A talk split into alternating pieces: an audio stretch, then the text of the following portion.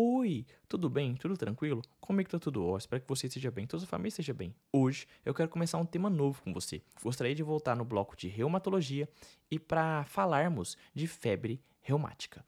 Meu nome é Lucas e esse é o Consegue me explicar? Antes de mais nada, eu tenho que fazer aqui esse convite de sempre. Se você ainda não segue, consegue me explicar aqui no Spotify, no Cashbox, por favor, cogite seguir. Basta clicar no botãozinho de seguir para você estar tá recebendo todo domingo três novos episódios desse que é o seu, o meu, o nosso podcast. Além disso, gostaria de convidar você também a estar tá seguindo nosso Instagram. O Instagram do nosso canal é o arroba consegue me explicar.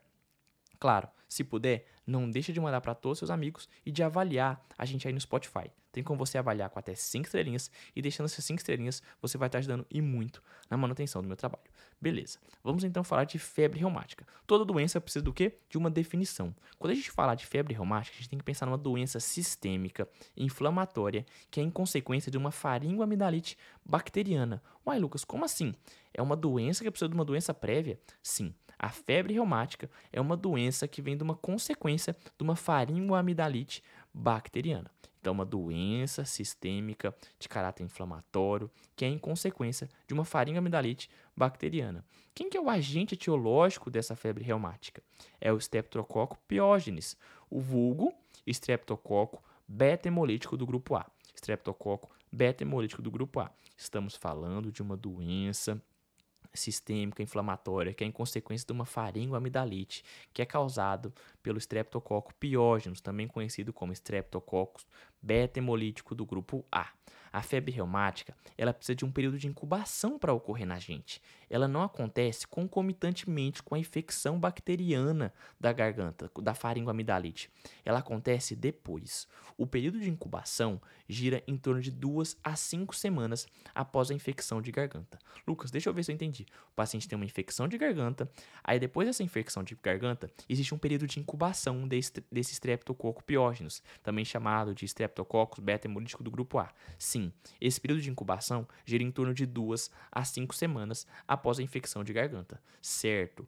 Em cerca de 1 a 5% das pessoas, ela sofrerá o que a gente chama de mimetismo celular pelo antígeno, que vai deflagrar a reação inflamatória. Isso vai levar a um ataque de anticorpo não só contra o patógeno que vai ter feito esse período de incubação, como também até as próprias partes do corpo. Então vai ter um mimetismo desse antígeno que vai produzir anticorpos que não só vão combater a bactéria, como também um quadro de partes do corpo. Isso parece muito o que? Uma doença autoimune, por assim pensar. Porque a gente tem essa questão de anticorpos matando a si mesmo.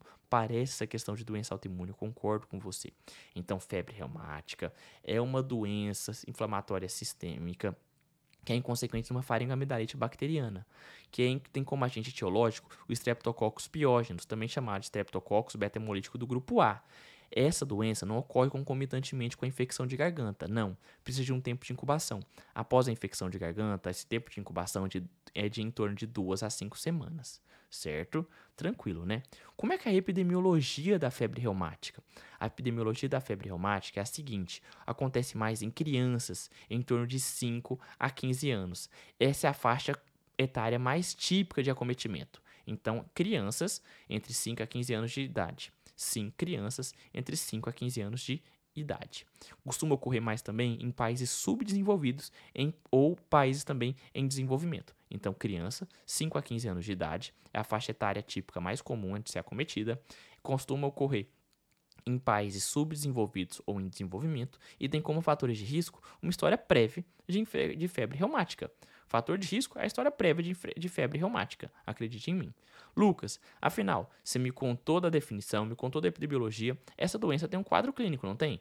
Claro, claro que tem um quadro clínico. É uma doença que muita gente fala que é uma doença que lambe a articulação e morde o coração. Como assim, Lucas? Me explica isso. O quadro clínico acontece da seguinte forma: tem acometimento de articulações, sistema nervoso central, pele e coração. Nas articulações, costumam ser 60 a 80% das pessoas vão ter acometimento nas articulações. É uma poliartrite assimétrica migratória. Poliartrite assimétrica migratória. Poliartrite assimétrica migratória. Estou falando isso para você lembrar uma poliartrite, ou seja, acomete várias articulações de forma assimétrica e de caráter migratório. É aquela artrite que migra de lugar de forma assimétrica, sendo que não há preferência sendo que há preferência por grandes articulações. Então, uma poliartrite assimétrica migratória, ou seja, acomete várias articulações de forma assimétrica, sendo que ela tem um caráter de preferência por articulações grandes, por articulações maiores certo? Tranquilo. 60 a 80% das pessoas que têm febre reumática vão ter problemas articulares, sendo que esses problemas articulares são uma poliartrite assimétrica migratória. É uma, uma artrite que migra de lugar de forma assimétrica, cometendo várias articulações, sendo que tem preferência por articulações longas certo? Tranquilo. Essa artrite é uma artrite que dura em média um mês. Ela é extremamente dolorosa, é uma artrite extremamente dolorosa. Costuma ter uma limitação da funcionalidade da criança e quando a artrite some, a articulação volta ao normal. Então não é uma, uma artrite destrutiva, é uma artrite bem de caráter inflamatório em si.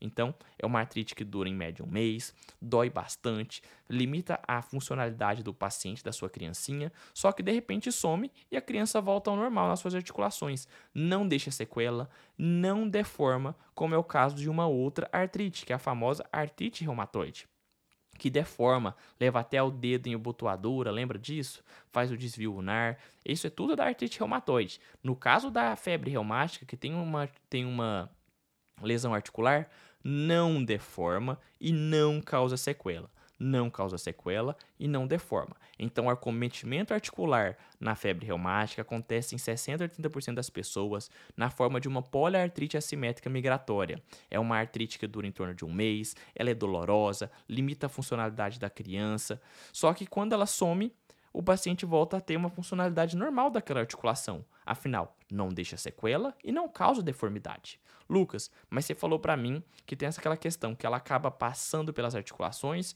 mas levando mesmo a lesão cardíaca. Sim, isso é uma verdade. 50 a 60% das crianças vão ser acometidas por febre reumática no coração. Vão ter é, disfunção no coração. Costuma ter o que a gente chama de cardite.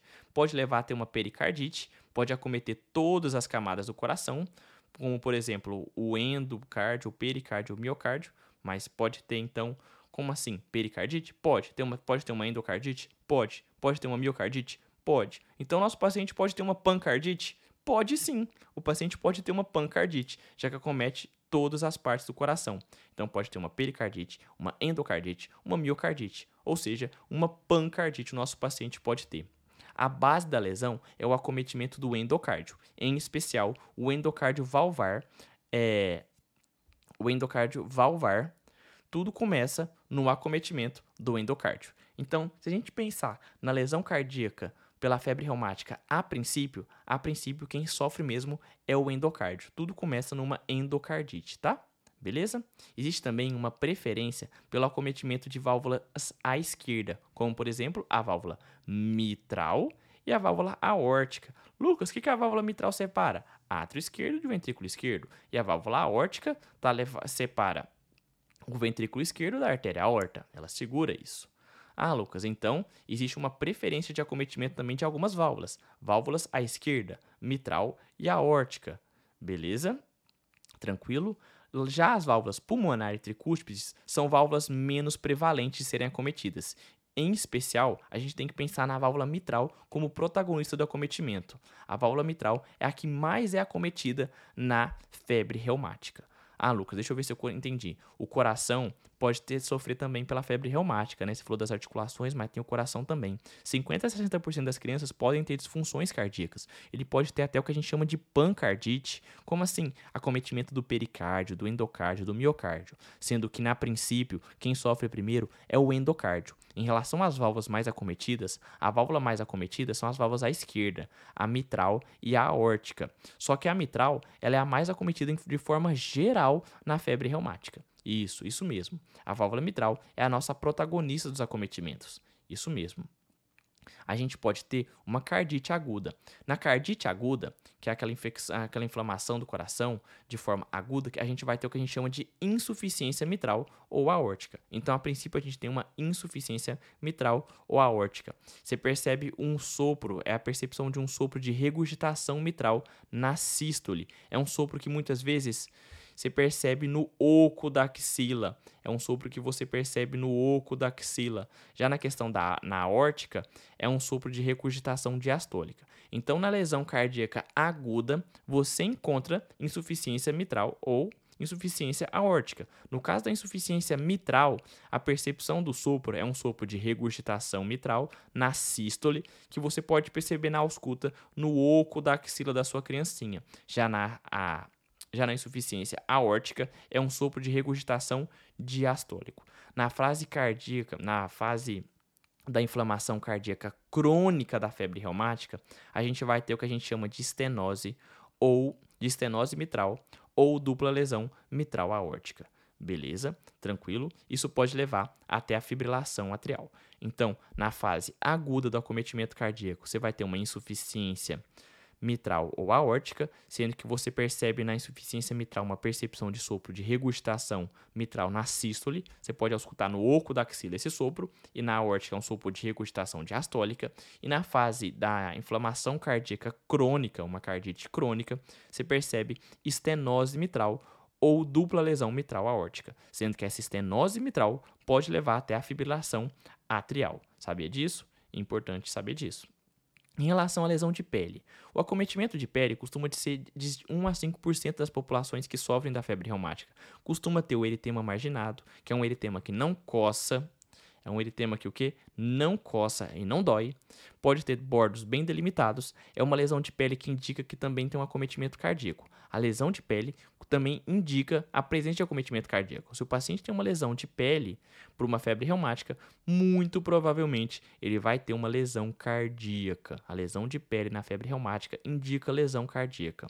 Ela pode ser chamada, essa lesão de pele da febre reumática, esse eritema marginado, ele pode ser chamado de eritema anelar, por conta da forma dele de anel. Então, pode ser chamado o eritema, o eritema marginado, que costuma ocorrer na febre reumática, de eritema anelar. O paciente também pode apresentar nódulos subcutâneos. Esses nódulos subcutâneos vão estar presentes em superfícies tensoras. São nódulos que também não doem, não coçam, não sofrem inflamação, mas que estão relacionados também ao processo inflamatório do coração, ou seja, a cardite. São nódulos que medem em torno de 0,5 a 2 centímetros de é, 0,5 a 2 centímetros e dura é, e dura um mês. Beleza? Tranquilo. Sub, é, tranquilo, né? Sossegado. Então ele tem esse eritema marginum, que é um eritema indolor, sem prurido, que é migratório e está associado à cardite. E tem também os famosos nódulos subcutâneos, que são nódulos indolores, firmes, de 0,5 a 2 centímetros, sem sinais inflamatórios, que duram a, um, a mais ou menos um mês e também estão associados à cardite. Temos também a manifestação no sistema nervoso central. Manifestação do sistema nervoso central vai ser a famosa coreia de Sydenham. A coreia de Sydenham pode estar presente em 20% dos pacientes. Coreia é um distúrbio da motricidade. É o sistema extrapiramidal que cuida do movimento e de forma involuntária ele acaba sendo lesado. Então, a coreia é um distúrbio da motricidade. O sistema extrapiramidal é quem cuida do movimento e de forma in, é, involuntária ele cuida desse movimento e ele acaba sendo lesado. Se ele acaba sendo lesado, a gente vai ter um distúrbio de movimento. O paciente ele pode ficar duro e lento, que é um paciente que tem Parkinson quando tem essa lesão, pela a lesão extrapiramidal, por conta de algum distúrbio, seja degenerativo, seja crônico, seja idiopático, ou o paciente pode ficar de uma forma diferente. Quando o paciente ele fica móvel e hipercinético, é a coreia fazendo movimentos bruscos e fora do propósito. O nosso paciente tem o que? Coreia. O nosso paciente ele apresenta coreia. O que é a coreia? É o paciente que fica móvel e hipercinético, fazendo movimentos bruscos e fora de propósito. A isso a gente vai chamar de Coreia. O nosso paciente apresenta Coreia do tipo de Sidehan. A Coreia de Sidehan é a Coreia mais presente no paciente com febre reumática. É a lesão do sistema nervoso central mais comum no paciente que tem febre reumática. A Coreia de Sidehan, ela pode aparecer em torno de 1 a 6 meses após a febre reumática aguda. São movimentos bruscos e fora de propósito. Esse pode ser a manifestação isolada da febre reumática. Muitas vezes, o paciente pode apresentar só a Coreia de Sidehan, só esses movimentos bruscos e fora de propósito, de forma isolada na febre reumática. A coreia é mais comum em mulheres, em pacientes mulheres na pré-adolescência, no caso da febre reumática. Ela melhora com repouso e piora com estresse. A coreia piora com estresse. Está relacionada também à labilidade emocional e é um problema que não deixa sequela motora. É um problema que não deixa sequela motora. Então, dentro do núcleo do sistema nervoso central das lesões que da febre reumática, a gente tem a Coreia de Sidehan, que é um distúrbio da motricidade. Lembrar que a motricidade é controlada pelo sistema extrapiramidal. Ele cuida dos movimentos de forma involuntária. Quando há uma lesão do sistema extrapiramidal, o paciente pode ficar duro e lento, como é o caso dos pacientes com Parkinson, ou o paciente pode acabar móvel e hipercinético, que é o que a gente chama de coreia, que são esses movimentos bruscos e fora de propósito. Beleza? Tranquilo? Lembrar sempre que essa coreia melhora com repouso, piora com estresse, está relacionada à labilidade emocional, mais comum em pacientes do sexo feminino na pré-adolescência e pode ser a manifestação isolada da febre reumática, sendo que esse é um problema que não deixa sequela motora. Beleza? Tranquilo. Em relação a essa definição, epidemiologia e quadro clínico, era isso que eu queria falar da febre reumática hoje com você. Reforço, se você não segue, consegue me explicar aqui no Spotify, no Cashbox, por favor, cogite seguir. Basta clicar no botãozinho seguir para você estar tá recebendo todo domingo três novos episódios desse que é o seu, o meu, o nosso podcast. Além disso, gostaria de convidar você também a estar tá seguindo nosso Instagram, que é o arroba consegue me explicar. Claro, se tiver interesse, não deixe de compartilhar com todos os seus amigos e também de avaliar a gente aí no Spotify. Tem como você avaliar com até 5 estrelinhas e deixando essas 5 estrelinhas, você vai estar ajudando e muito na manutenção do meu trabalho. Um beijo no seu coração, valeu, falou e fui!